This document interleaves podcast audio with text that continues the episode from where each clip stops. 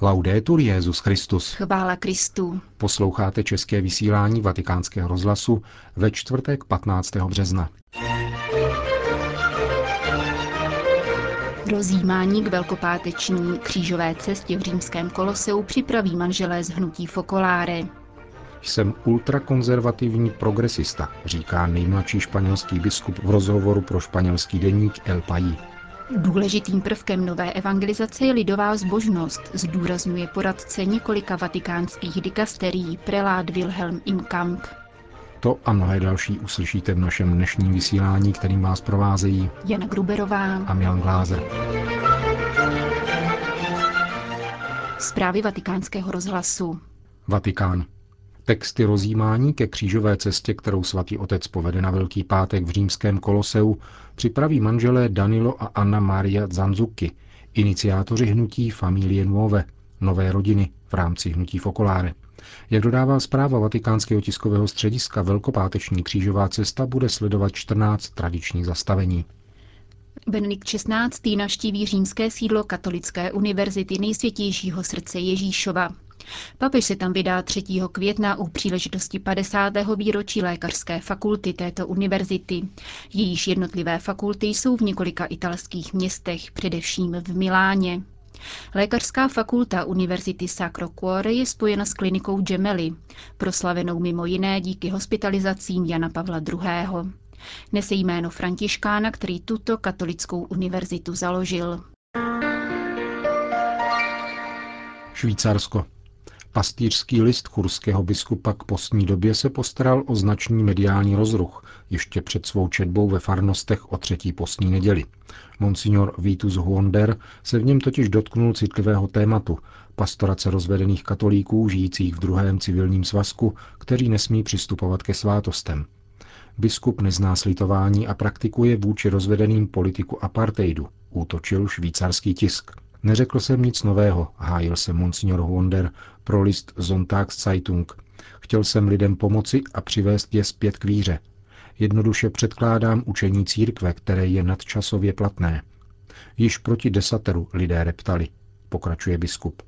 Ve Švýcarsku existuje nesmírný tlak na uplatnění běžných společenských norem také na katolickou církev. Církev však následuje Ježíšovi pokyní již 2000 let pokud by se orientovala podle společenských trendů, již by nebyla římskokatolická, níbrž relativně katolická, uzavírá churský biskup rozhovor se švýcarským deníkem. Co je však obsahem pastýřského listu, který vzbudil takové pobouření? Manželství a tě u všech v úctě, zahajuje švýcarský pastýř citací z listu židům a poukazuje na hodnotu, kterou církev od prvopočátku manželství přisuzovala. Zároveň však tento úryvek odkazuje k problémům, které se musely vyskytovat, nebylo-li manželství všemi respektováno. Monsignor Wonder poté uvádí množství starozákonních odkazů, počínaje desaterem, které rovněž reflektují boží starost o manželství, které musí být uznáno, pěstováno, uchováno a chráněno jako výjimečné dobro. Biskup poté referuje o pozitivní zkušenosti, kterou byl diecézní den rodin, zorganizovaný poprvé loňského roku a svědčící o možnosti harmonických vztahů. Toto zjištění je o mnoho důležitější, zvážíme-li statistické údaje, podle kterých se ve Švýcarsku rozvádí polovina manželství, píše dále Monsignor Honder. Neznačí však tyto statistiky nedostatečnou duchovní a duševní zralost párů vstupujících do manželství a chybějící uvědomění si dosahu manželského slibu, táže se biskup. Z rozhovorů při anulacích manželství vyplývá, že poučení o nerozlučitelnosti svazku bylo při vstupu do něj nedostatečné, či nebyly dodrženy dané liturgické formulace, například dokud nás smrt nerozdělí, píše doslova biskup švýcarské diecéze Chur.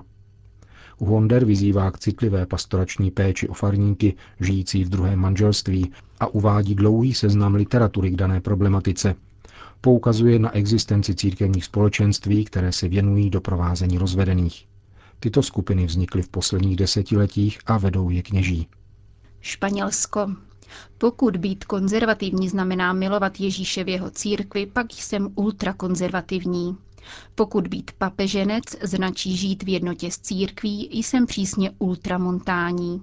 A samozřejmě pravověrný, neboť jsme církví tradice. Jestliže však vůle k obnově a schopnost učinit dnes ze zvíry něco přesvědčivého znamená zařadit se mezi progresisty, pak jsem v první řadě. Řekl v rozhovoru pro španělský deník El País nejmladší španělský biskup Javier Novel Igomá. 41-letý pastýř katalánské diecéze Solsona si v solidaritě s oběťmi hospodářské krize snížil svůj bez tak nevelký plat na čtvrtinu z 1200 na 900 euro.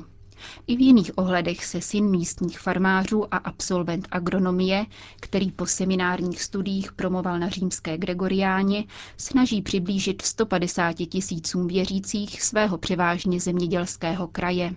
Prioritou církve 21. století je předat víru novým generacím, dosáhnout toho, aby lidé, pokud chtějí, věřili Ježíši Kristu a žili podle jeho evangelia, říká mimo jiné v dlouhém rozhovoru Monsignor Novel. Nyní žijeme z úroků. My kněží střežíme víru, kterou matky předali svým dětem. Avšak dnes je této víry málo. Mnozí doma nepoznali a ve svých životech nenašli nikoho, kdo by jim něco z Evangelia řekl.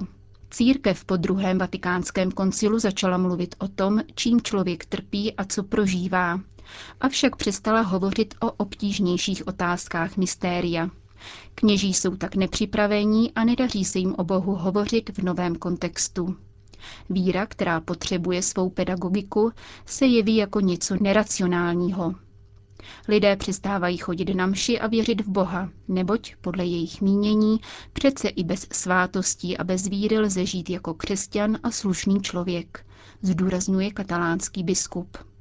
Nejlepšími apoštoly mezi mladými lidmi jsou opět mladí, vysvětluje monsignor Novel, který spolu s dalšími mladými kněžími ve své diecézi před deseti lety podpořil vznik školy víry pro mladé lidi. Biskupství zaměstnává již několik jejich absolventů na poloviční úvazek. Svému apoštolátu se však tito lajci věnují naplno, dodává biskup. Diecézi to proměnilo a probudilo z ospalosti i rezignace. Církev totiž může mladému člověku nabídnout setkání s Bohem, díky kterému rostou síly a mizí lhostejnost či nezájem. Rozhodující maličkostí, kterou víra nabízí, je nový životní pohon uzavírá nejmladší biskup Španělska. Německo. Neorganizovat zasedání, ale modlit se. Nepsat memoranda, nýbrž klečet před svatostánkem. Prelát Wilhelm Inkamp, duchovní správce mariánského poutního místa Maria Vesperbild, načrtl pro březnové vydání vatikánského magazínu návrh programu Kroku víry. Katolické výbory a svazy jsou široké veřejnosti zcela neznámé, Interní procesy dialogu v německé církvi už dávno nemají styčné body se společenskou realitou, zdůrazňuje německý duchovní. Jeden z největších německých filozofů současnosti, Robert Spemann, poukázal na to, že uskupení kněží i lajci platící za konzervativní jsou z tohoto procesu vyloučeni a často dokonce šikanováni, uvádí otec Imkamp. Celý tento proces je reálná satira, velice nákladný školní příklad sebevztahovačnosti. Své právní laik je velice často pouhým reproduktorem údajně velkých teologů, kteří by si přáli jinou církev. Elán nové evangelizace a nadšení mnohých lajků je a bylo něco velkolepého, pokračuje prelát.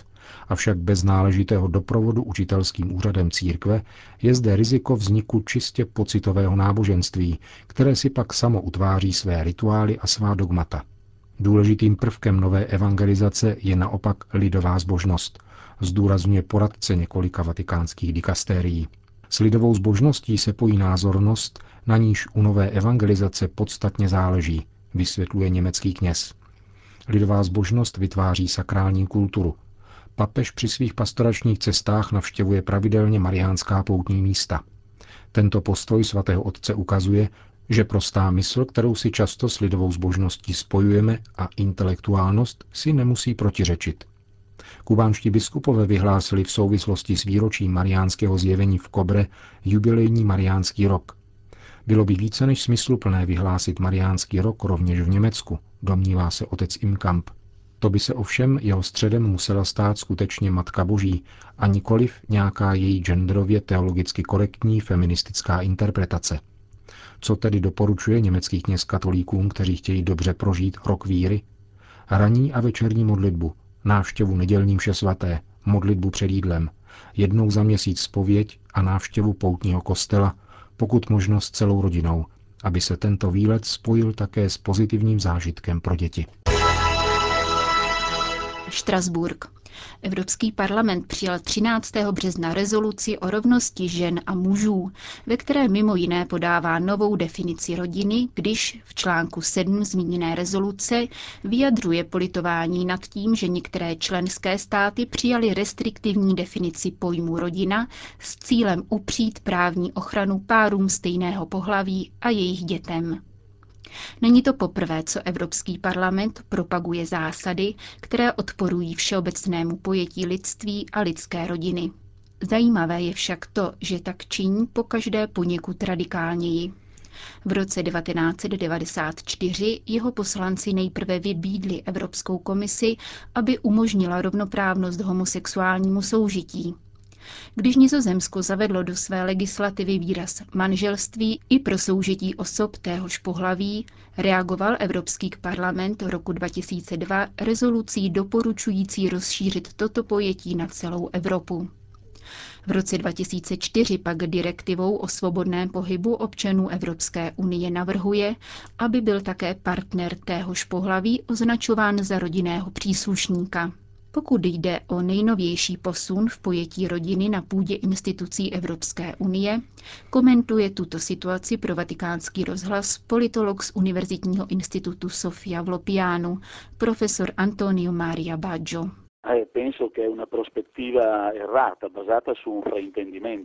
Myslím, že jde o pomílený pohled založený na nedorozumění.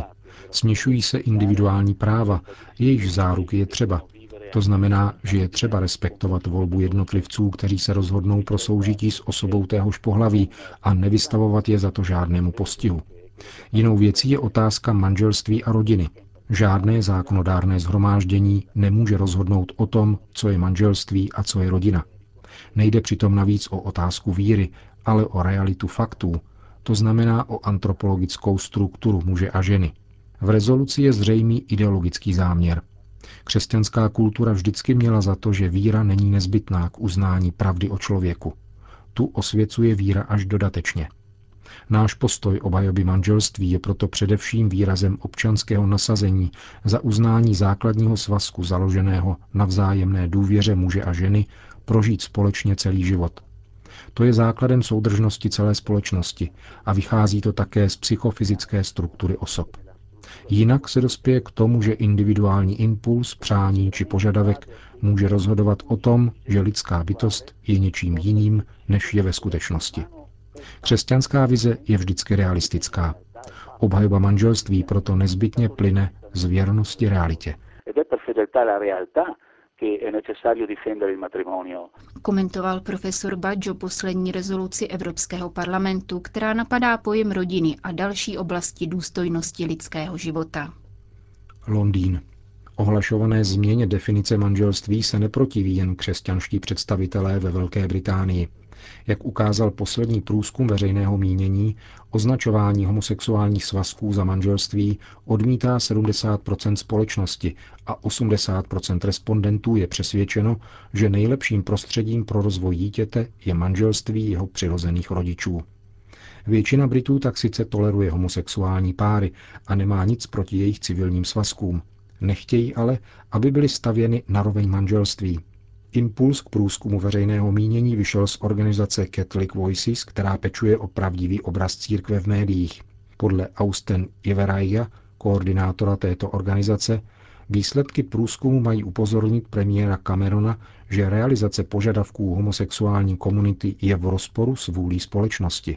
Britové jsou stále přesvědčeni, že manželství muže a ženy zasluhuje zvláštní privilegia ze strany státu, zdůraznil Iverick.